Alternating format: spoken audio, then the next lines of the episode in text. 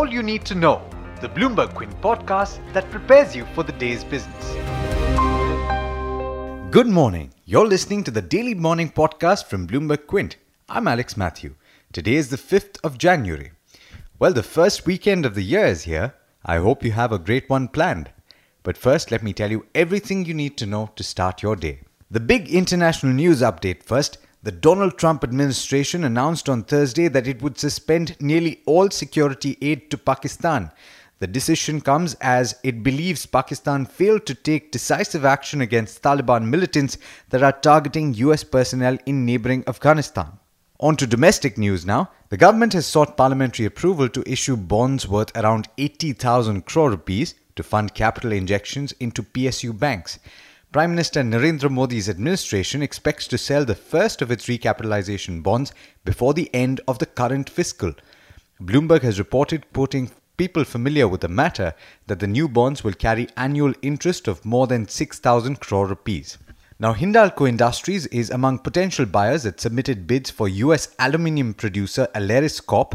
Bloomberg reported, quoting unnamed sources, that Hindalco made a non binding offer through its US unit uh, and will now conduct due diligence. A deal could value Aleris at around $2.5 billion, including debt. The second round of oilfield auctions under the new open acreage licensing policy will begin by January next year. The bidding for the first round of auctions is expected to be completed by the first week of March, and the government will award blocks by April 2018. Fitch Ratings believes that better labor productivity, faster growth of the working age population, and ambitious structural reforms will help India outperform other emerging economies over the next five years. The Indian economy, according to Fitch, is projected to grow at 6.7% per annum over the next five years, the fastest among emerging economies. The UIDAI has dismissed reports that Aadhaar details are being made available on payment of 500 rupees by anonymous sellers. It asserted that its system was secure and that any misuse could be traced and action taken as it maintains a complete log of various functions. India, the largest buyer of solar equipment from neighboring China, is considering a 7.5% tax on imported solar panels. They aren't taxed at the moment. Indian Overseas Bank, one of India's PSU banks plagued by bad loans, has decided to hit the reset button. In a notice to the stock exchanges, it said its board had approved the use of the balance available in its share premium account to wipe out its accumulated losses of nearly 7,000 crore rupees. This, according to the bank, would help present a true and fair picture of the bank's accounts. The next announcement came yesterday afternoon Idea Cellular will raise about 3,250 crore rupees by selling shares to the Kumar Mangalam Birla led promoter group in order to boost capital. In international markets, stocks rallied on signs that global economic growth story is intact. The dollar slipped and the US treasuries declined as a private report showed US employment strengthening. Watch out for US non-farm payrolls and unemployment data for the month of December. Those will be out this evening. The S&P 500 ended the session higher by 0.4%, while the Dow climbed 0.6% to close about 25,000. The Nasdaq closed up 0.2%. Asian markets are all trading positive in early trade. The Bloomberg Commodities Spot Index, tracking the price of 22 raw materials, jumped to its highest since December 2014 on Thursday.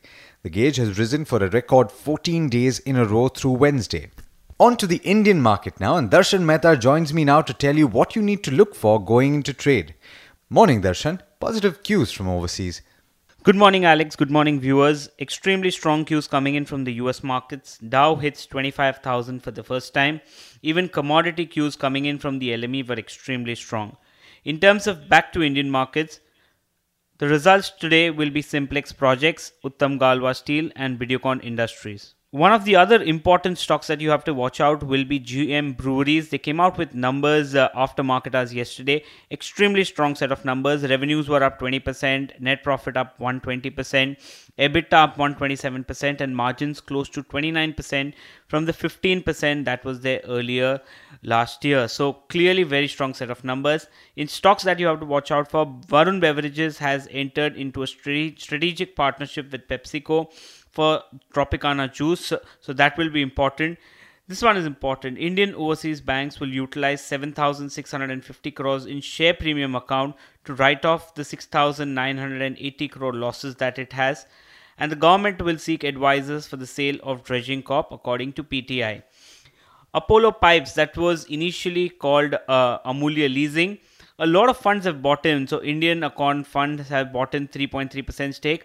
Param Capital, which is owned by HNI Mukul Agarwal, has bought in 2%, and Kotak Mahindra Mutual Fund has bought in 5.5% stake in the company. So, this counter will be extremely important to watch today. In terms of some meetings, Advance Enzymes as well as Dixon Tech will be meeting some of the funds today.